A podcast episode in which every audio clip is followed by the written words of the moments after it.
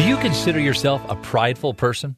Hi, this is Jonathan Falwell, and I'm sure that we've all heard the proverb, Pride cometh before the fall and of some embarrassing stories to probably go along with that verse. Sometimes failure is God's way of telling us that pride has crept into our life. Pride is very cunning, lots of times disguising itself as humility. Like when someone makes such a big deal about not making them a big deal. Or someone who says, Oh, I'm not nearly as smart as you, or I'm not nearly the worker that you are, when they're waiting for you to make it all about them. You see, that is pride. Listen, anytime we are tempted to take credit for what we know that God has done in our lives, it is pride. Taking the attention off of who it really belongs to, and that belongs to God. When we take credit for the good things in our life, it is completely leaving the blessings of God out of it, and that's a sin. You see, our lives should reflect the motto, not I, but Christ.